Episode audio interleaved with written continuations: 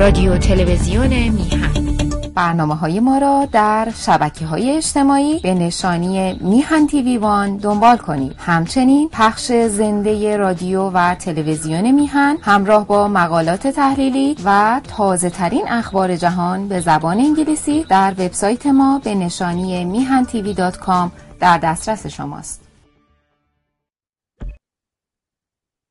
با سلام به بینندگان گرامی تلویزیون میهن و تشکر از دوست ارجمند آقای سعید بهبهانی. من هفته گذشته دوستی که سه تا سوال کرده بودن فکر کردم سوال سومشون طولانی است اونو جواب نگفتم و بعد که رجوع کردم دیدم خودشون تقریبا جوابو دادن. سوال سوم در مورد خط پهلوی بود.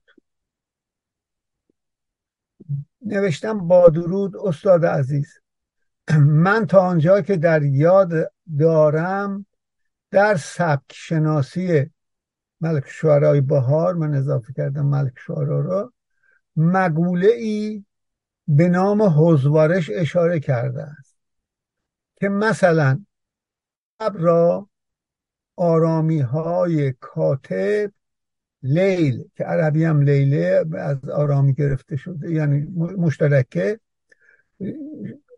شب را آرامی های کاتب لیل نوشته و شب میخواندن به فارسی میانه. البته علت این کار آرامی ها را ذکر نکرده بود یعنی ملک شعرا. کسی نیندیشیده بود متاسفانه رو این که اینا مریض بودن که به آرامی بنویسن پهلوی بخونن. و نوشته بود که این آرامی ها اهل دیوان از آرامی های اهل دیوان درسته. از زمان حقامنشیان تا دوره ساسانی امور دیوانی را انجام می‌دادند. نه کاملا در دوره حقامنشی ولی اونجا هم وجود داشتن. و خط پهلوی را آنها ابداع کرده بود. چطور که آرامی ها ندار دوره هخامنشی خط هخامنشی رو پارسی باستان رو نحوی های آرامی با ایلامی ها با هم انجام دادن. که صدادار خط میخی هجایی صداییه. در حالی که خطای میخی ایلامی و اکدی و بابلی و آسوری و سومری اندیشه نگاریست مثل چینی و ژاپنی امروز. چیز می نوشتن خونه می خوندن اون یکی هم ایو می خوند ژاپنی فرض کنید. ولی یه چیز می نوشت اما یعنی یه علامت در زبانهای مختلف گاه صداهای ولی خود اینا هم با زبان خودشون تطبیق دادن از جمله ایلامی ها اما واقعیت اینه که خط پهلوی رو کاملا درسته. خط پهلوی در واقع همون خط آرامی است ناقص. من اونو دو نقطه را که کنار هم گذاشتم دیدم رمزه. دیدم آرامی ها خودشون 24 علامت دارن. خط پهلوی 14 علامت داره. یعنی د ابجد ج یه علامت داره. ب ج د یه علامت داره. د بله. ولی در ضمن حوزواری گفتم حوزواریش برای چیه؟ در متون مانوی نیست. متوجه شدم نه این یه خط رمزی خورد درست کردن که نسلا در نسل در دربار بخورن اش کنند خطی هم نیازهای پادشاهان را مرتفع سازن. اونم که می‌خونه شاه. همش رو می‌فهمه. اونا اونو دست یه دونه اهل ساسانی یا اشکانی می‌دادی نمی‌تونست به دلیل حضوارش بخونه. حضوارش رو برای اون قاضی کرده بودن. چون زمزم بود آرامی معمولی رو هم نمی‌تونستن جای اینا بگیرن یه نفر رو دیگه بذارن. فقط همین بوده. عرب ها اومدن از دوش ایرانیا با این خط نمیشه کودکان رو تعلیم داد. نمی‌شد مطلب علمی نوشت فلسفه نوشت. مانی به این خاطر کنار گذاشت. خب دین مانی یه دین تشریحی نیمه فلسفیه و اینجوری. بگذاریم. این خواستم توضیح بدم که عزیز دوست عزیز بدونم. ولی شما برای اولین بار موضوع اختراع یک نوع خط رمز توسط آنها را مطرح کردید از کم بودن حروف 14 تا به جای 24 تا و وجود حضوارش. دوتا رو کنار هم گذاشتم این نقطه بیرون اومد. هر کس می... هم تطبیق می‌کرد بیرون می مقدمات که فراهم شد نتیجه مطلوب. البته تا آنجایی که من سراغ دارم که کسی دیگه منم نمی‌دونم. اگه بوده باشه همیشه فضل متقدم رو رعایت کردم و می‌کنم. از اینکه مزاحم اوقات شریف شدم عذر می‌خوام. اینم یه دوستی چون دیدم چیزه فرصته. از من مطلبی کتابی تعلیف کردن. کتاب دومم می‌خوان تعلیف بکنن. از من صحبت شد راجع به هویت ملی ایرانیان من چون مربوط به موضوع کوتاه اینو بیان می‌کنم. شاید از نظر روش شناسی در نوشتن کتاب جدیدتون مفید افته من به ایشون نوشتم. ما سه نوع هویت داشتیم و داریم. اول هویت ایلی و تباری و نژادی به اصطلاح. نژاداریایی این برگشت به ایله تباره. دوم هویت قومی که زبانی دینی و سرزمینی میشه. یعنی وقتی میگه من سنندجیم یعنی کرد و سنیم تبریزیم یعنی شیعه و ترکم. نمی‌دونم اصفهانیم یعنی فارس و شیعه. الاخر سرزمین زبان و دین. هویت قومیه. سوم هویت ملی مدرنه. ما ابداش نکرد. جمله نیچه هم ما خرابش کردیم. یعنی تبدیل به هویت قومی دینی زبانی آخوند الان و زبانی نژادی دوره پهلوی کرده بودیم. بخشش قومی بخشش چیز ایلی. هویت ملی مدرن به آزادی و برابری برمیگرده. به سکولاریزم برمیگرده. نه زبان کشی و آزادی ستیزی و برابری ستیزی. به قول نیچه گفت بهترین ارزش ها رو به دست مردمان عقب مانده بدید. بخش عقب مانده جامعه بدید. اینو اصلاح بکنم. اون چیزی که لازم دارن ازش بیرون می‌کشن که معمولا عناصر فاسدش. ما هم همین کار کردیم. من دعوت هم به آزادی و برابری و سکولاریزمه. دارم نقد می‌کنم که ریشه این تفکر ایلی قومی از کجا اومده در ایران که ناسیونالیزم ایرانی رو تشکیل میده. اونو دارم نقدش می‌کنم. که بریم به سمت ناسیونالیزم مدرن.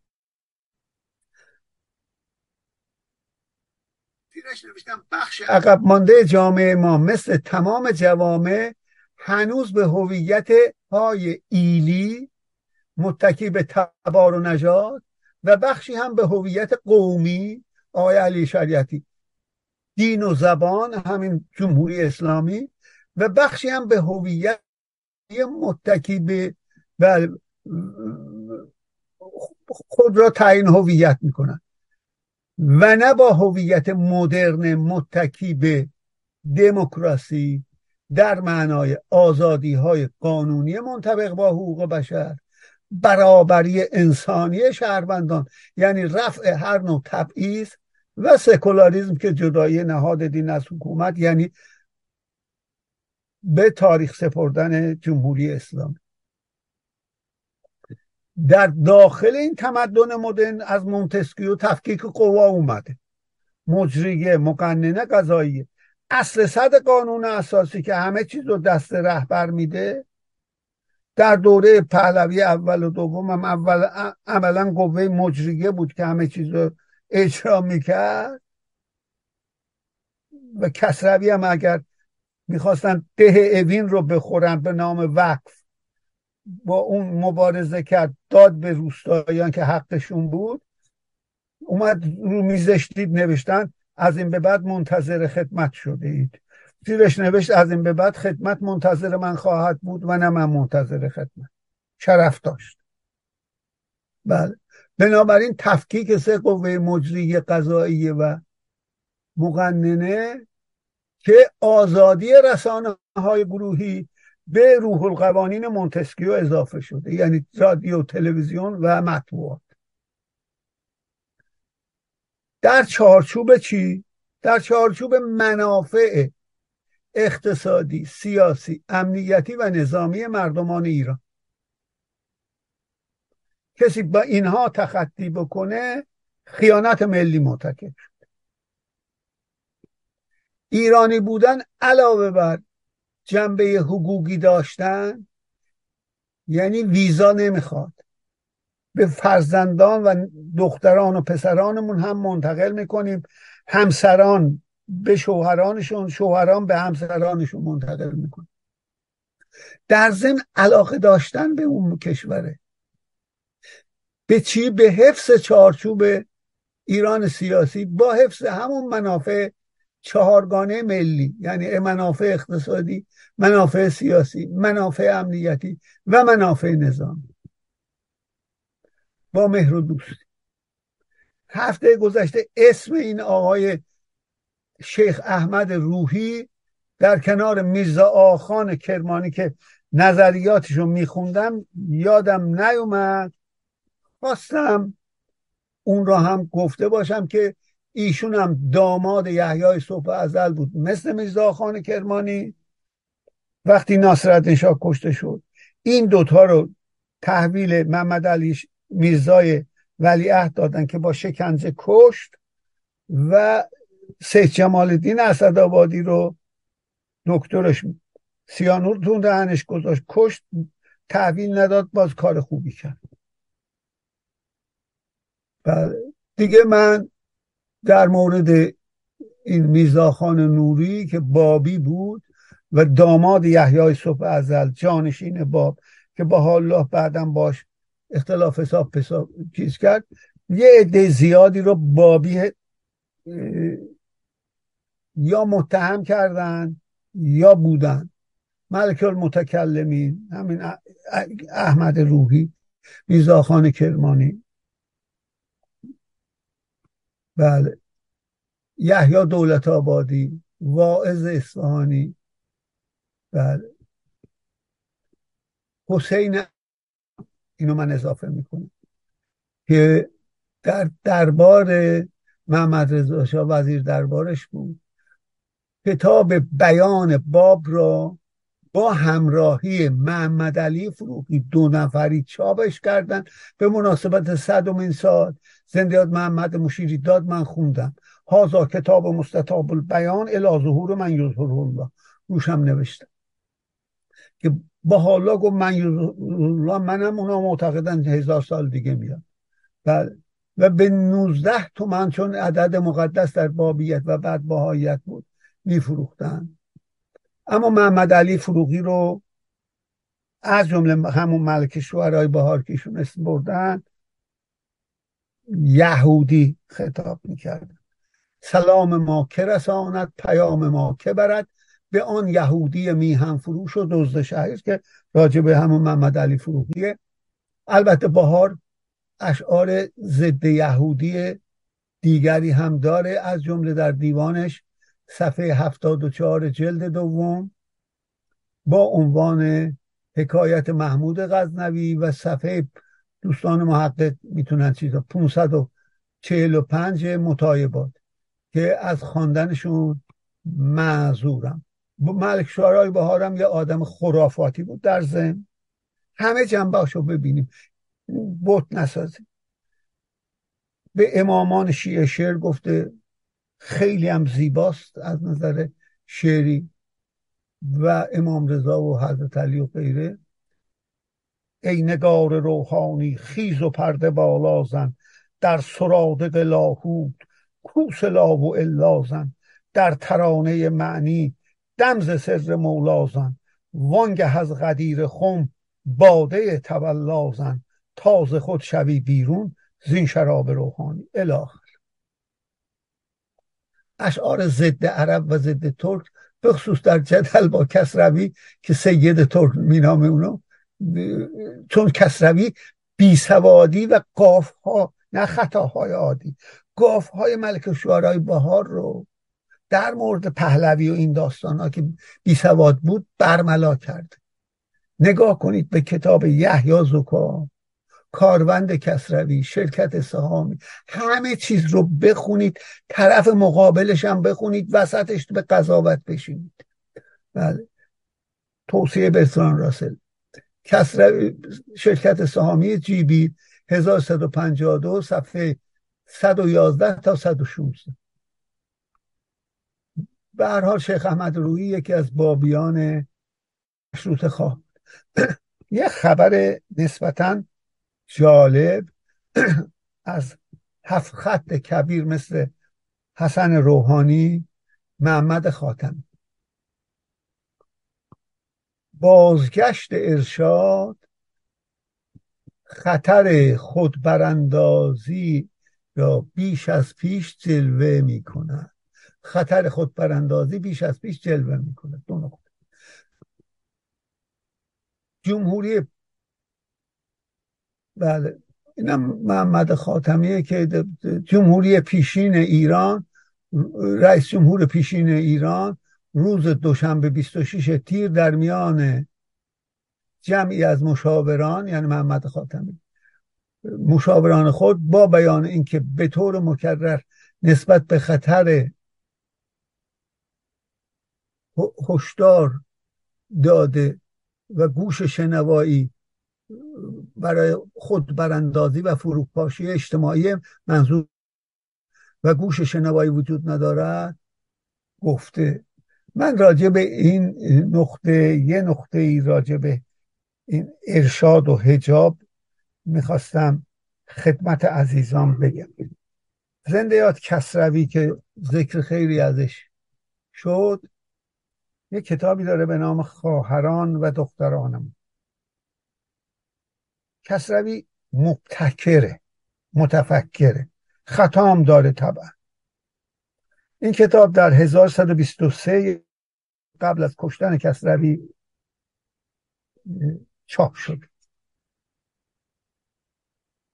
شماره دو رو گرفتن یک شیوه باستانی ایرانی است که اینجا نشون میده که اعیان و اشراف زنانشون در چادر از جمله تموکلیتوس که می‌خواست فرار کنه به ایران پناهنده بشه که پدر اردشیر درازدست رو شکست داده بود. اردشیر درازدست بهش پناه داد. داخل یه چادر که حرم سرا میاد کنترل نمی‌کردن اومد به ایران. اینو از پلوتاخ نقل کرد. نخست آنکه رو گرفتن زنان یا نهان داشتن آنان خود را در ایران از زمان باستان بوده. در ایلام نبود. زیرا گذشته از آنکه پلوتاخ یک نویسنده راستگو بوده اشتباهی هم داره و سخنانش استواره است. واژه بسیار نقطه جالبه. چادر و چادره ه های تسخیره. یعنی چادر کوچک.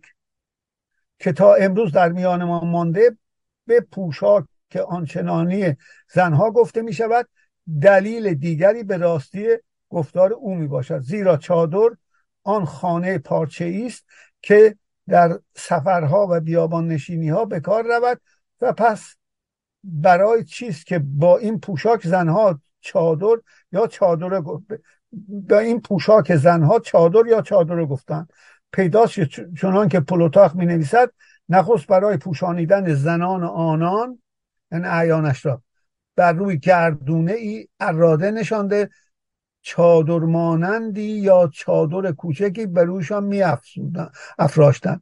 چنین پیداست که نخست چنان چادری بر روی گردونه یعنی عرابه منظور می افراشتن و این ویژه توانگران می بوده سپس زنان دیگر که به گردونه دسترسی نداشتند آن چادر مانند یا چادر کوچک را خود به سر گرفته راه می رفتن و کم کم شکل آن دیگر گردانیدن. الی آخر. و از مانندگی به چادر بیرون برده. و مانند ولی مانند چادر یا چادره همچنان باز مانده. در ترکیه هم میگن چادرا.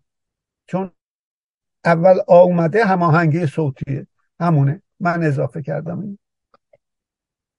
بله. دوم این نهان داشتن زنان بنیادی خردمندانه نداشته و از آنجا برخواسته که پادشاهان و زورمندان و پولداران نمی‌خواستند نگاه کسی به روی زنان ایشان بیفتد. چون زنان زیادی هم داشتن زنان تمایل به دیگران پیدا می‌کردن روشنتر گوییم من اون اضافه کردم. روشنتر گوییم کسروی میگه شوندی جز غیرت خشک و بیخردانه نداشت. به هر حال از سخن پلوتارک پیداست که این شیوه نخست ویژه پولداران می بوده و سپس از آنان به دیگران رسیده. با این حال بی گفتگوست که زنان روستایی و ایلنشین بسیار دقیقه. از آن رفتار دور می بودند بلکه می توان پنداش که پیش از زمان اسلام در شهر نیز روگیری زنان همگانی نبوده یعنی عیانش را. بعد دوم سوم روگیری از اسلام نیست. اینجا خدمت آخوند رسیده به قول خودش آخوندک رسیده. یکی از دانسته های غلط در ایران آن است که روگیری زنان را از اسلام می شمارند چنین می‌دانند که اسلام دستور داده زنها روی گیرند. در حالی که چنین نیست. کسروی هم یه آخوند وارد در قرآن هم. زنان مسلمان در زمان خود پیغمبر تا دیرگاه پس از آن زمان رو گشاد می بودند. شما از همه یکی را پیدا نخواهید کرد که نوشته باشد زنها روی گیرند. در کتاب های فقهی نه تنها غیر از رساله های عملی آخوندک ها به قول کسروی در کتاب های فقهی نه تنها رو گرفتن را ننوشتند آشکارا نوشتند که باز بودن رو و دست های زن جایز است. شیخ مرتزا انصاری زمان ناصرالدین شاه یکی از اعلمان فقه های بزرگ و پول به اصطلاح اود را هم موقوفه اود را هم رد کرد گفت اگه اینو بگیرم خواب دیدم پیرزنی به ریشم میشاشه. یعنی ملکه ویکتوریا منظورش. عثمانی و نماینده انگلیس در اونجا که پول وقف آورده بود. قبل از انصاری گرفته بودم بعدش هم گرفتم. فقط این نگرفته. شیخ مرتزا انصار من مشتهد بود گفت می‌گفت من به تمام مشتهدین جز آیت الله انصاری مشکوکم که این داستان را هم ایشون به من گفته شیخ مرتزا انصاری که یکی از مشتهدان بنام و بزرگ قرن گذشته بود و کتاب های رسائل و مکاسب او را همه طلبه ها درس می‌خوانند. خود کسروی هم خونده. رساله در این باب نوشته که به چاپ هم رسیده. اینو باید پیدا کرد. آخونده جمع کردن. در آنجا دلیل یا یاد کرده که در زمان پیغمبر اسلام زنها روگشاد بودند. اینو خمینی بی سواد یا ای نمیگه نه آیت الله انصاری میگه. من این رساله را سی و چند سال پیش دیدم و اکنون کسروی می نویسه در دسترسم نیست ولی سخنانش را به یاد می دارم از جمله می نویسد روایتی است که پیغمبر در حجت الوداع از مکه برگشت و مرد. سوار شده و یکی از پسر اموهایش عباس را, را یعنی فضل. به ترک خود پشت شطورش سوار گردانیده بود. یکی از زنان عرب به سر راه آمده و خواست چیزهایی را از پیغمبر بپرسد. پیغمبر شطور را نگه داشت و چون فرض با آن زن به هم دیگر نگاه می‌کردن جوان بودند. پیغمبر روی فضل را به سوی دیگر برگردانید و چنین فرمود. یک زن جوان با یک مرد جوان میترسم شیطان به میانشان آید. عربیش هم زیرش نوشته. شادروان شیخ انصاری می‌گوید کسانی این را دلیل گرفتن که زنها باید رو گیرند. در حالی که این روایت وارونه آن را میرساند. زیرا این روایت از این روایت پیداست که آن زمان روی آن زن رویش باز می بوده وگرنه رفتار پیغمبرش دلیلی یعنی شوندی پیدا نمی کرد به این معنی که اگر آن زن رویش باز نمی بود جهت نداشت پیغمبر روی پسر عباس را برگرداند و آن سخن را فرماید. پس این روایت دلیل دیگری است که زنها در زمان پیغمبر رو نمی گرفتن شیخ انصاری می نویسی اینا رو همه رو. می‌دانیم کسانی خواهم پرسید پس روگیری به میان زنهای مسلمان از کجا آمد؟ کسروی می نویسی اینجا رو. از کی آغاز شد؟ در پاسخ اینا رو بلکه به گوش کر خامنه ای نمیره. محاله اون خودشو به خواب زده. در پاسخ این پرسش باید گفت مسلمانان چون کشور ایران را بگشادند و با ایرانیان آمیزش پیدا کردند بسیاری از عادتهای ایرانیان را از ایشان, ایشان گرفتن. از ایشان گرفتن یعنی از ایرانیا راست است که عرب ها چیره در آمده و ایرانیان زیر دست ایشان گردیده بودند. لیکن عرب ها مردمانی بیابانی می بودن این هم حرفه. و از زندگانی شکل بسیار ساده آن را نمی نسبت به ایران درست. چون با ایرانیان روبرو شدن و تمدن یا بهتر از جمله شام و مصر. بله قبل از ایران تاثیر کرد زیرا بنی امیه پایتختشون در دمشق بود. بنی عباس آوردن به بغداد. همه چیز رو علمی نگاه کن. با تعصب نه. زندگانی آراسته ایرانیان را دیدن خیره ماندن و خواه ناخواه به این زندگانی گرایش پیدا کرده خود را به دامن آن انداختند تمدن یا آن زندگانی آراسته شهری که عرب ها در سایه اسلام پیدا کردند بیش از هر چیز رنگ زندگانی ایرانیان را می داشت به ویژه این داشت درسته در زمان خلافت عباسیان که از بغداد دیگه نزدیک تیسفون پایتخت ایران که از یک سو چون پایتخت خود را به بغداد آورده به میان ایرانیان در آمدن و از یک سو بیشتر وزیران و پیرامونیان خود را از ایرانیان گرفتن اینها نتیجهش آن بود که عرب ها بسیاری از عادات ایرانیان را که یکی از آنها چادر به سر کردن و رو پوشاندن زنان می بود درباری بخصوص یاد گرفتن. عرب چه نداره تا چادر درست کنه؟ پچژه گاف عربی نداره. به ویژه که تا آن زمان زندگانی این عرب ها از سادگی بیرون آمده. دوره بنی امیه رو میگه. تشکیلات ماویه. و از جمله هر یکی از آنها گذشته از زنهای عقدی که چهار تا توانستندی گرفت دارای کنیزان خوبروی بسیار می بودند. از ترکستان و گرجستان و بلغار و دیگر جاها برایشان آورده بودند. این زنان در حرم خانه بیکار زیسته خوش میخوردند و خوش میخوابیدند و کاری جز خدارایی نمی داشتند بسیار به جا می بود که خود را از مردان بیگانه نهان دارند و روشان بپوشانند دیگر آن زنها یه ساده زمان پیش که رو گرفتن و نگرفتنشان چندان جدایی نداشت نمانده بود.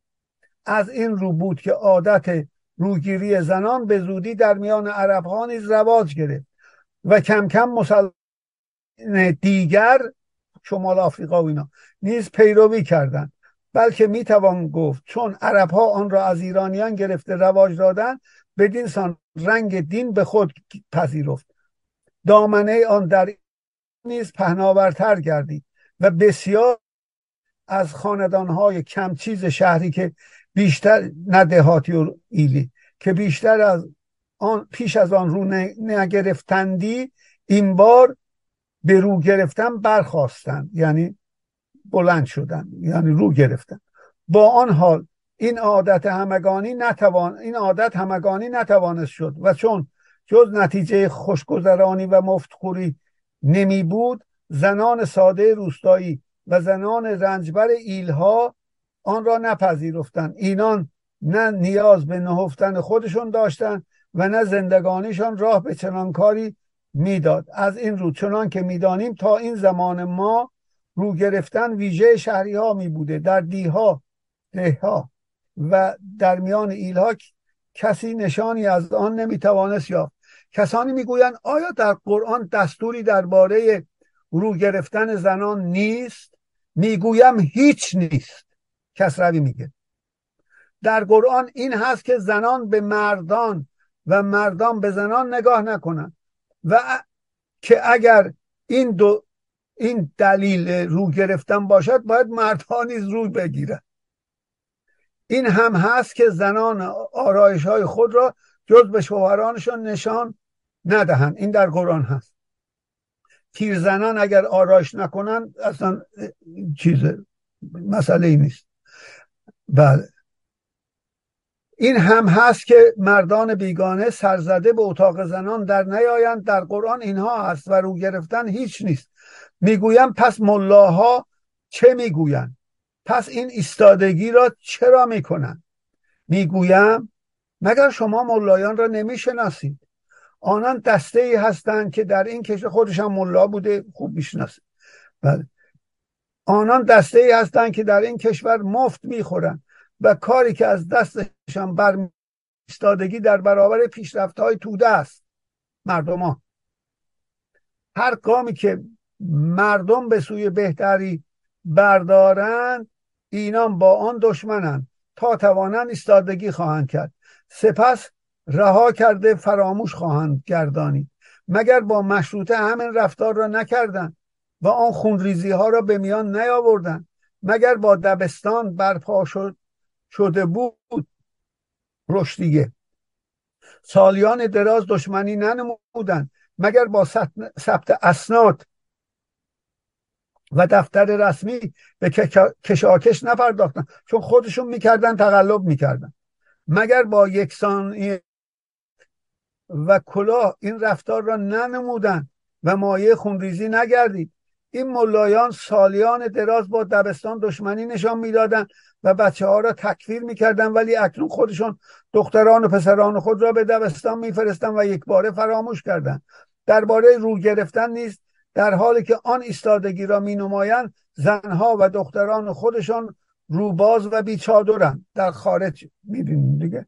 بلکه بسیاری از آنها بیجوراب نیز می باشند آن مشهد بزرگوار اسم نبرده. که از آذربایجان به تهران آمده همه می‌شناسند که دختران و نوادگانش از شیکترین زنان روباز تهران می باشند و جوراب نیز به پا ندارند این مردم آزاری ملایان راست میگه. از آنجا برخواسته که یک کار مشروعی در زندگانی توده نمیدارند نه بافندگی نه ریسندگی نه سازندگی نه کارندگی کارنده نه دوزنده اند نه می‌خرند نه میفروشند. یک جمله بگویم هیچ کارند. قانون ها نیز جایی برای ایشان در میان توده باز نکرده و کاری به آن نداده. خودشان می‌گویم پیشوایان دینیم و به مردم دین می آموزیم ولی این هم دروغ است. زیرا چیزهایی را که آنان می آموزند مردم خودشان از پیش می دانستند این است چون کاری نمیدارند و بیکار هم نمی‌توانند نشست به مردم آزاری می‌پردازند. داستان ملایان با توده بدبخت ایران داستان آن مرد بیچیز نام نایب حسین نامی است که چون پیر و ناتوان شده بود و به زنش نان و رخت نمی‌توانست داد و مهربانی نمی‌توانست کرد ولی هر چند روز یک بار کتکش می‌زد و دشنام می‌داد. این کار را می‌کرد تا نگویند بیکار به یک باره زنش را فراموش کرده و به خود واگذارده. ملایان نیز این مردم آزاری ها را می‌کنند تا دانسته شود که هستند و به یک باره فراموش نگردند. قرآن و اسلام نیز دستاویزی در دست ایشان است. شگفت از شماست یا آنان را تاکنون نشناخته اید و باز به سخنانشان ارج می‌گذارید و می‌کنید. شنیدنی است که چندی پیش در آن روزنامه ملایان که بعد از محمد رضا شاه تأسیس کردن. بله. آن روزنامه ملایان آخوندی گفتار نوشته و دلیل آورده که عقلیه کبرا یعنی زینب. جناب زینب سلام الله علیها در مجلس یزید خطبه خواند به یزید پرخاش کرد که ما را از پرده بیرون آورده ای و زنان خود در پرده می باشند. این را دلیل آورده که زنان ایران باید رو گیرند. یکی بپرسد آخوندک؟ آخوند کوچک تحقیره. مگر عقلیه کبرا تندیس نویس همراه داشت که آن خطبه بسیار دراز او را واژه به واژه برشته نوشتن کشیده و برای هزاران سال دیگر هزار سال دیگر نگه داشتن یا یزید مثلا مال اونو نوشته. یکی بپرسد. بله.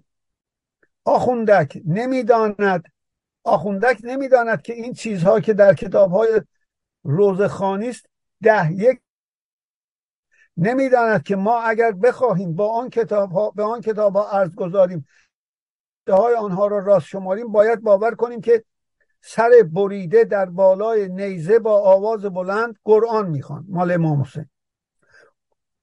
قرآن میخوانده و مردم نیز می شنیده و به چنان کار شگفتی هیچ پروایی نمی‌کردن عکس العمل اصلا نشون ندادن باید میریختن اینا رو آزاد می‌کردن معجزه بزرگتر از این. باید باور کنیم که فزه خاتون سلام الله علیها کنیز زینبه معجزه داشته رفته و آن شیر را برای نگهداری جنازه سید الشهدا آورده. کسی نزدیکش نشه. در آنجا از پیغمبر اسلام معجزه میطلبند در قرآن منظور. و با آن جایگاه برانگیختگی ناتوانی می نموده میگه من معجزه ندارم. من انسانی مثل شما هستم. فقط این وحی من نظیرشو بیارید. معجزه من فقط همین. در آنجا از پیغمبر اسلام معجزه میطلبیدن. یعنی در مکه. و با آن جایگاه برانگیختگی ناتوانی می نمود و می گفت من یک تن آدمی همچون شمایم و فرستاده خدایم. انا بشر مستکم لا در اینجا کنیز دختر کنیز دختر دخترش موج یعنی دختر زینب کنیز زینب که همون فزه است. معجزه می نموده و به شیر درنده دستور می‌داده این از نمونه های نادانی. یعنی آخوندا کتاباشون اینجوریه. گذشته از سخ... آخر سخن. گذشته از اینها مگر کسی جلوگیری عقلیگه کبرا را یعنی زینب را گرفته بود؟ جلو روگیری عقلیگه کبرا یعنی زینب را گرفته بود. مگر یزید دستور داده بود که او رو نگیرد؟ نادان بیچاره. پردهداری را جز به معنی رو گرفتن نمیشه. نادان بیچاره پردهداری را جز به معنای رو گرفتن نمی‌شناسد. زیر نویس این اخوندک همان است که با این بیمایگی و نادانی خود مادانی خود را دشمن ما گردانیده. احتمالا نواب صفوی. همان است که گاهی پراکنده آگاهی پراکنده که از کتابی به نام بمب آتشزای فولاد در رد ورجاوند خواهد نوشت. یه کتابی گفته بود می نویسم به نام بمب آتشزای فولاد در رد بنیاد. این خواستم به قول معروف بخونم رسیدم به بقیه سخنرانیم عزیزان در مورد هویت ملی ایرانیان من نظریه هایی که وجود داشته جمع کردم. ریشه اینو بشناسید. بدونیم این اندیشه از کجا اومده؟ که اول آخوندزاده رو نقل کردم. بعد مجله کاوه تقیزاده رو نقل کردم. بعد میزاخان کرمانی رو نقل کردم.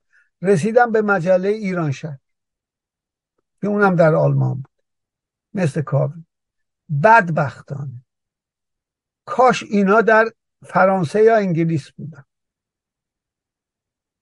آلمان چون جامعه عقب مانده از نظر سیاسی بود شما نه پان فرانسیزم دارین نه پان آنگلتریزم دارین پان ژرمنیزم دارین. این پانو از اونجا کپی کردیم آورد. می‌رسم به مجله. ایران شهر. سید حسن تقیزاده تبریزی معمولیت خود را به کازمزاده ایران شهر تبریزی سپرد که با تاسیس مجله ایران شهر اونتر از مجله کاوه به تبلیغ زبان فارسی ناسیونالیزم قومیه. آزادی و برابری نپرداختن و به خصوص نجات و تبار آریایی به عنوان رکن اساسی هویت ملی ایرانیان پرداخت. از 1922 تا 1925 جالب اینه که واژه ایران شهر نشریه ایران شهر الهام بخش نشریه آقای دکتر شجاع شفا شد. در خارج از کشور. و بعد اون هم ارسش به سید جواد تباتبایی که مرحوم شد اخیرا که این رو تبدیل به ایدئولوژی کامل کرد. خواست یه مارکس جد... یه زمان مارکسیست بود للین یک فرانسوی رو ترجمه کرده بود به فارسی. به هر حال بگذاریم. خواستم ریشه رو گفته باشم. این بار نیز امثال علامه قصوینی در ابتدا.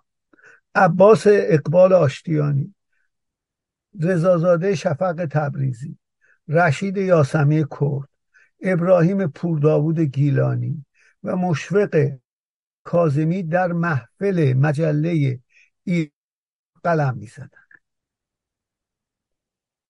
یه جمله هست میگه عقل سالم در بدن سالمه. باید اضافه کرد.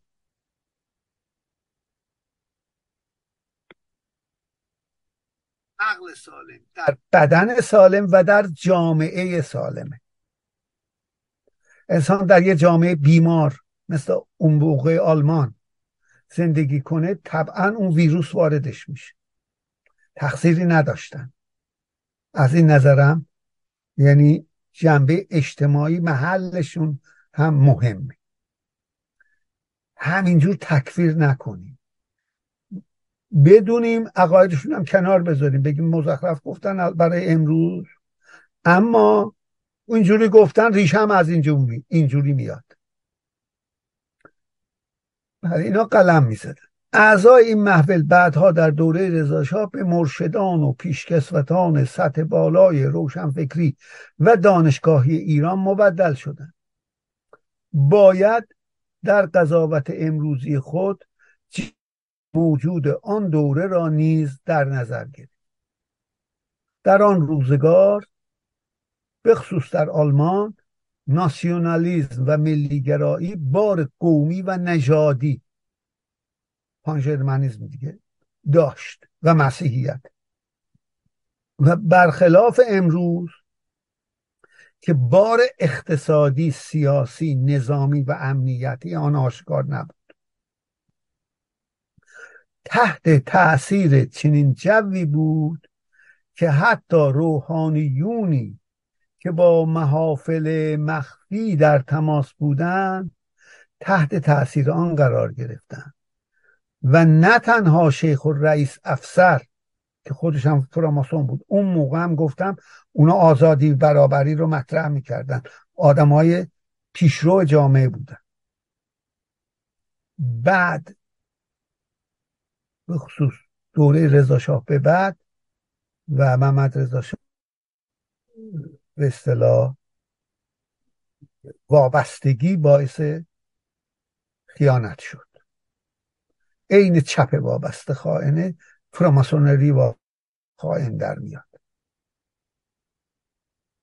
و نه تنها شیخ و رئیس افسر فراماسون بلکه خاریعه محمد صالح ابن فضل الله الحاری المازندرانی طی لایحه تبریکیه خود به فارسی و عربی خطاب به رضا شاه می‌گوید. حمد بی عد یعنی بی تعداد.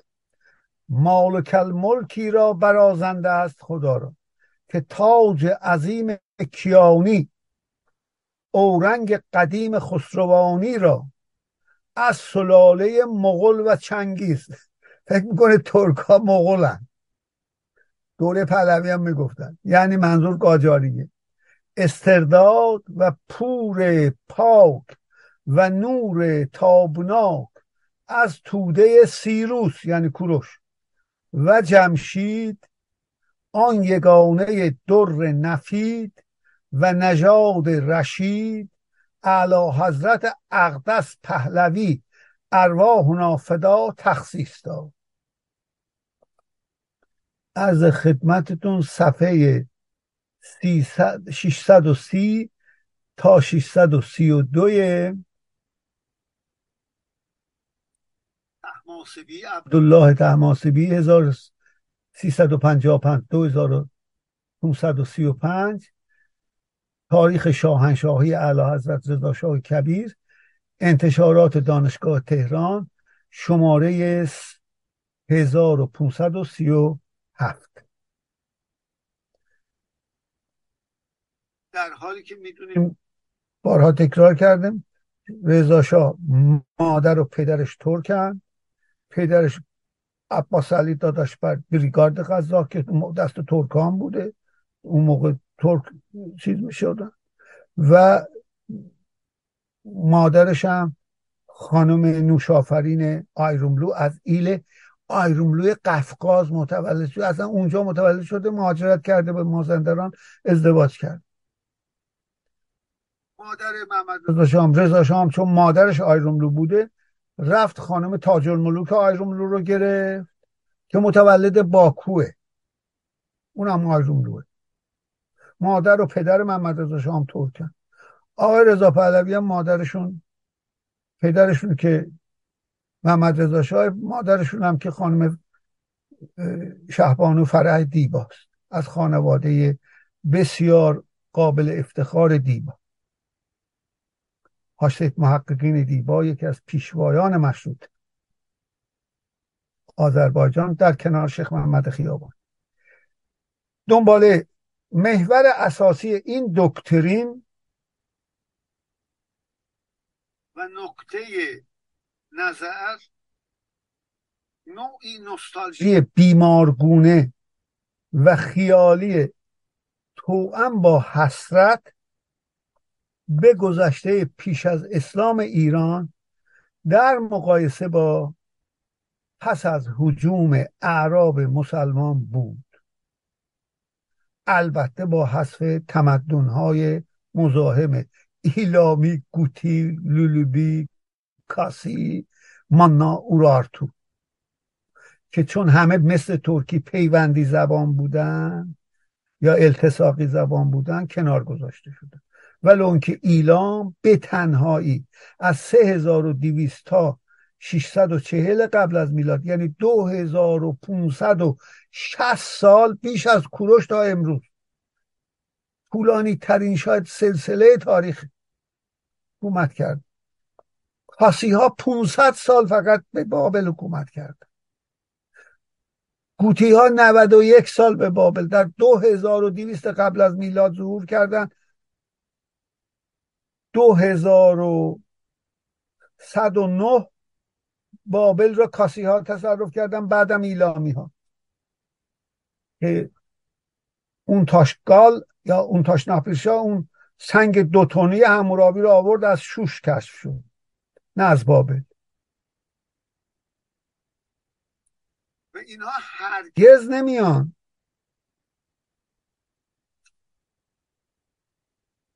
به اصطلاح فرهنگ و علم فلسفه تاریخ جغرافی شعر اینا رو مقایسه کنن. قبل از اسلام چی بوده؟ بعد از اسلام چی؟ در خود ایران جای دیگه رو نه چون سیستم کاست رو به هم ریخت و اون الفبای رمز رو از بین برد. دلیلش فقط اونه. و کاغذ اومد به دنیای اسلام. حساب و هندسه اومد. هندسه از یونان حساب از هند. به هم خورد الجبرا درست شد. جبر درست شد. موسای خارزمی عمر خیام نیشا بود از آسمون نمیاد. عربستان هم محال بود اینو. اگه اون امپراتوری رو بنی امیه تاسیس نمی‌کردن این به دست می اومد و اون هوشمندی رو منصور نمی داشت حساب خط چیز مرکب کاغذ رو درست کرد. معمونم هندسه رو آورد غنیمت به هندسه و حساب به هم خوردن جبر کشف شد. که میشه از حساب به هندسه رو از هندسه به موسای خرازمی هم در همون مقدمه رابطه جبر رو با حساب و هندسه مطرح می‌کنه و به امیرالمومنین معمون تقدیم کرده در صفحه سومش.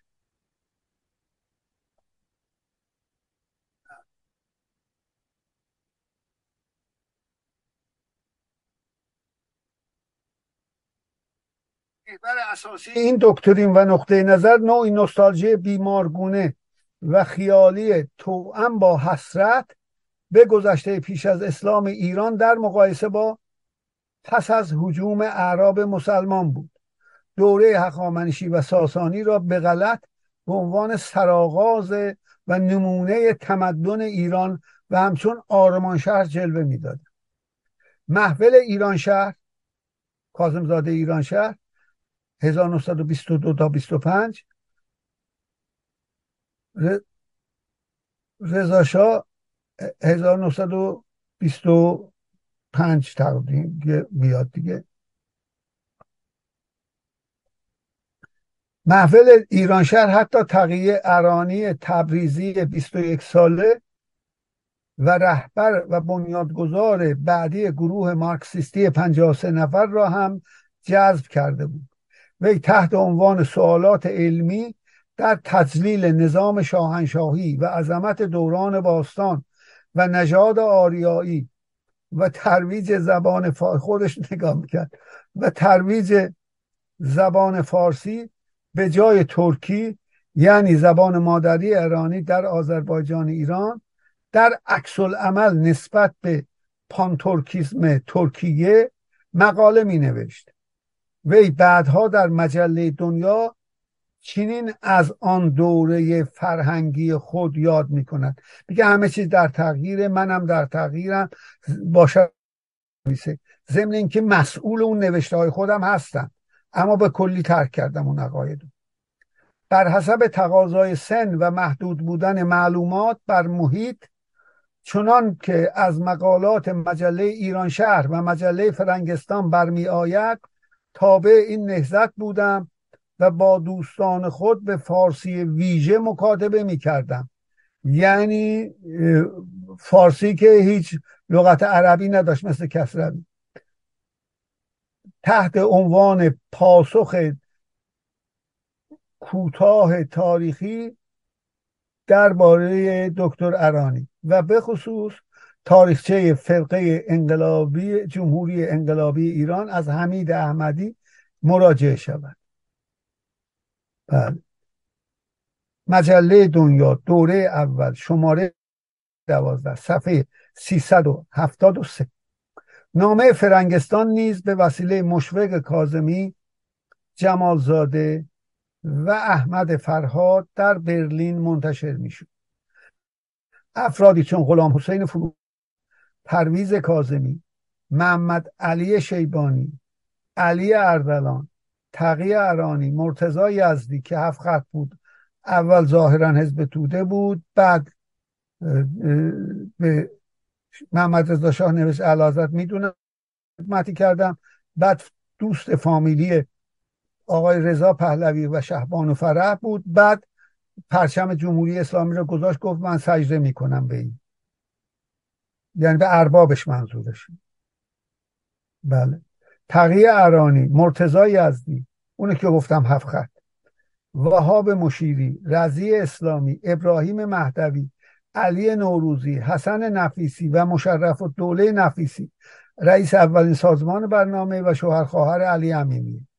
در آن قلم می‌زدند این نشریه نیز خط فکری مجله کاوه و مجله ایران شهر را تعقیب می‌کرد.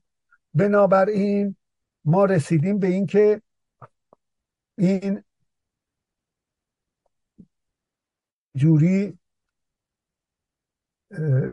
اصطلاح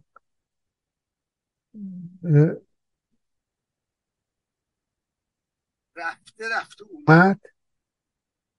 و چون در آلمان بود یک پانژرمنیزم و نژاد آریایی رو که اونم یه تخم لقی بود که انگلیسی دهن آلمانیا انداخت که خواهم گفت اغلب کسانی که مدعیان این پانیسما هستند به خود اون قوم تعلق ندارن. خیلی از آذربایجانی ها که بعضی هاشون هم سید سعید نسب مثل کسروی و البته تقیزاده از این عقاید به کلی برگشت. به کل. و بر ضدش شد. و به اون دلیل اونها بهش نبخشیدن. من در خاطراتی که دانشگاه تبریز به یادنامه میرزا جعفر سلطان قدرایی هست این رو از زندیات تقیزاده پرسیدم و تقیزاده خیلی سریع جواب داد که گفتم معلم های ما میگن که زبان ترکی به ما یه فارس بود اومده بود تحمیل شده زبان مادری آدم هم به آدم تحمیل میشه. برخلاف کسروی آدم عاقل بود. از این من معتقدم هر زبانی که در ایران من هنوزم به عقیده تغییر دادم ایرانی ها صحبت می‌کنن جزئی از زبانهای ایرانی است. فارسی ایرانی داریم فارسی غیر ایرانی داریم. افغانستان و تاجیکستان بحرین. ترکیه ایرانی داریم ترکیه غیر ایرانی داریم. حتی ترکیه آذربایجانی ایرانی و غیر ایرانی داریم. کردی ایرانی و غیر ایرانی. عربی ایرانی و غیر ایرانی. بلوچی عین اون. ترکمنی عین اون. مازندرانی احتمالا در ایرانه. تالشی در جمهوری آذربایجان هم وجود داره. ولی گیلکی اونجا هم هست. بنابراین زبان تعیین کننده ملیت مدرن نیست اصلا. چرا قاطیش می‌کنیم؟ مگر سوئیس یک زبان داره که ملیتی محکمتر از سوئیس وجود نداره؟ گفتم هیتلر یاوهی گفت که سوئیس است در وسط اروپا که آلمان باید آن را بترکاند فکر می‌کرد اکثریتش آلمانی من یعنی. اولتیما بشید می جنگیم گفتم چون همه در سوئیس ملت مسلح وجود داره هیتلر می‌دونست که برای کشتن هر سوئیسی پنج تا آلمانی میمیره. اونجا دانمارک و بلژیک و غیره و غیره نیست. با اینکه جمعیتش کمتر از اونها بود. وارد نشد. ملت و احساس آزادی و برابری. در درون اون ملت ایجاد می‌کنه. نه انحصار طلبی. اونها تجزیه طلبن. به قول خودشون. اینا آزادی و برابری می‌خوان. در این عصر گلوبالیزاسیون هم من همیشه به محافل آذربایجانی هم من همه رو من فدرالیستم. از کسی هم ترس ندارم بگم استقلال طلبم. هیچ وقت ترس نداشتم. در بیان عقیدتون شرافتم به اون وابستم در اصل گلوبالیزاسیون من فکر می‌کنم این مرزها بایستی برداشته بشه مثل اروپا. پول یکی بشه. اون دعواهای قبلی هم از بین بره. این خرد وجود داشته باشه ایران مرکزشه. به خرد که این آخوند رو بندازی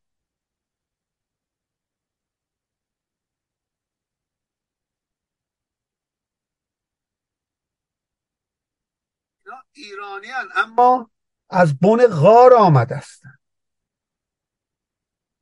اصحاب از بن غار آمده است ایرانی ما مغلوار آمده است درست گفت. در هر حال واقعیت اینه که بایستی یعنی بیان این که رسیدم به محمود و انجمن ایران جوان چون طولانی است. می‌ذارم برای هفته بعد و نمی‌خوام ناقص بمونه ولی این وقت فقط بگم که عزیزان پیشتاوری نکنید. به قول راسل هر چی رو خوندید برید ضدش رو بخونید. اون کاری که من می‌کنم. بینشون به قضاوت بشینید با چیز عادلانه. نسبت به زمانشون نسبت به جایی که وجود داشتن اونا. شرایطی که وجود اونا علم ژنتیک الان کسی بگه شرماوره. داریای نژاد. انسان یک معلوم شد از سال 2000 که کد ژنتیکی انسان رو در آلمان و امریکا و فرانسه و بعد انگلیس های دیگه باشه معلوم شد انسان یه اسپسه یه گونه است. چون از هم می‌تونه زاده ولد بکنه. انسان یه نژاد نیست مثل سگ سگ کوچک از بزرگ زاده ولد یا اسب و الاغ نمی‌تونن از هم زاده ولد کنن. اگه هم بکنن بچهش گرگ و سگ. بنابراین انسان دیگه مقبول نژاد تموم شد. سفید و سیاه و زرد و سرخش تموم شد. داخل سفید آریاییش هم تموم شده. تو داخل سفید هم سامی زبان هست هم ترک زبان هست. هونها یعنی ترکان سفید. سای تاجیکستان که بخششون زرد پوستن فارس زبانه ترکان بخششون زردن بخششون سفیدن. سلجوقیان سفید پوست سفیدن ترکان سفیدن غوزن دیگه. شاخی از اونها. در خود چیز سفید دیگه نجات منتفیه تا چه رسه دیگه؟ به آلمان اون موقع جنگ جهانی اول حق داشت. کازم زاده ایران شد ولی الان میگیم می‌دونیم که این اشتباه عادی نیست اشتباه معرفت شناسیه.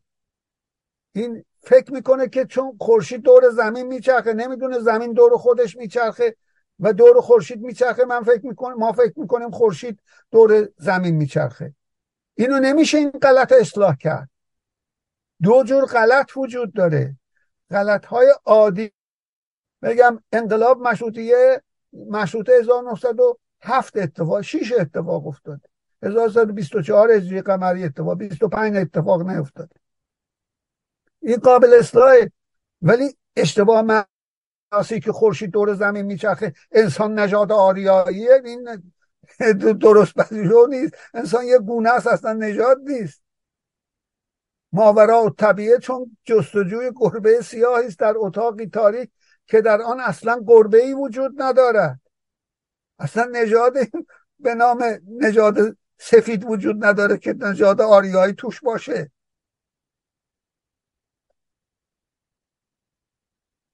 دهکان نجات فردوسی خب فردوسی ایراد نمی‌گیرن ولی به کسانی که به اون اونو می‌خوان توجیه بکنن خنده آدم به شعورش میخنده فقط.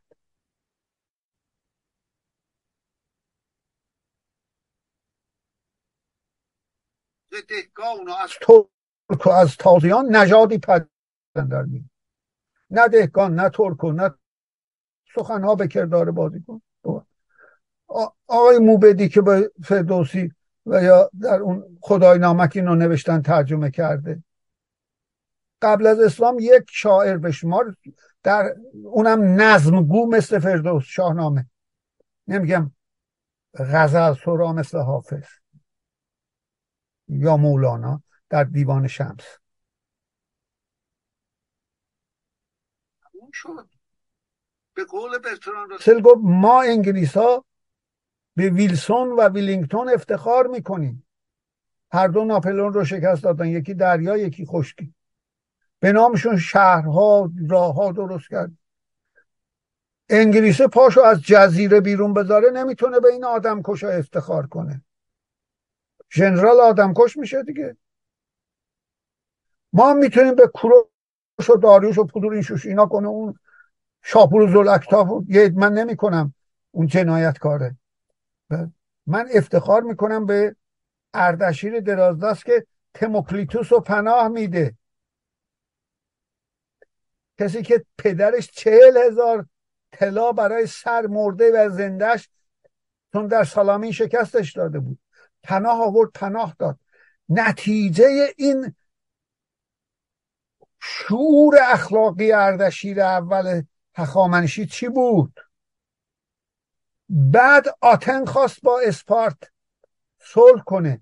گفتن شاهدمون اردشیر درازدسته. هرچی اون بگه قبول میکن شکست اخلاقی داده. ببینید. من به اردشیر درازدست افتخار می‌کنم. فقط در هخامنشی حسابم روشنه. بنابراین بیاییم با علم عقل اونهایی رو که افتخارات ما هستن. راسل میگه که افتخاری که برای من انگلیسی باقی میمونه ویلسون و ویلینگتون نیست. نیوتون نیست شکسپیر ما هم همینطور. شاعرانمونه فیلسوفانمونه ریاضیدانانمونه نمی‌دونم.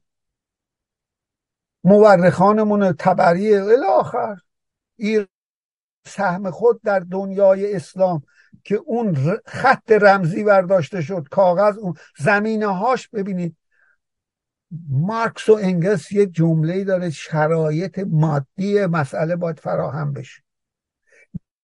نمیشه. نیبوغ نمی‌تونه اون کارو بکنه. کاغذ نیاد ابن سینا نمی‌تونست 17 سالگی طبیب بشه. اونقدر باید منابع می بود که ابن سینا در 17 سالگی در بخارا طبیب 300 هجری.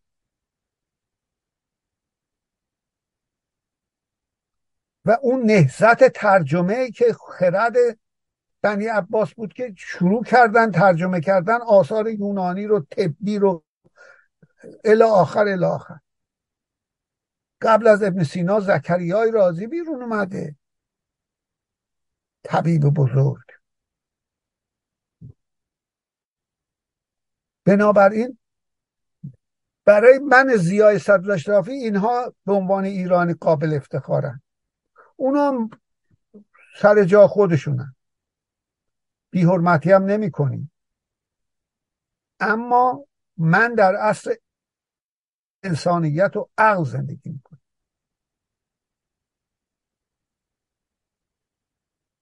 و اینه که آخون تقلید رو از بین می‌بره. تقلید انسان رو تبدیل به میمون کردنه. خیلی عضو می‌خوام از شنوندگان. که اندیشه آقا فرمود. آقا حلوا میل فرمود. به گل مصدق.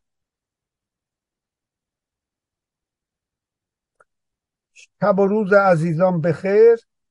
من رسیدیم به محمود افشار انجمن جوان او. با تشکر از آقای بهبهان.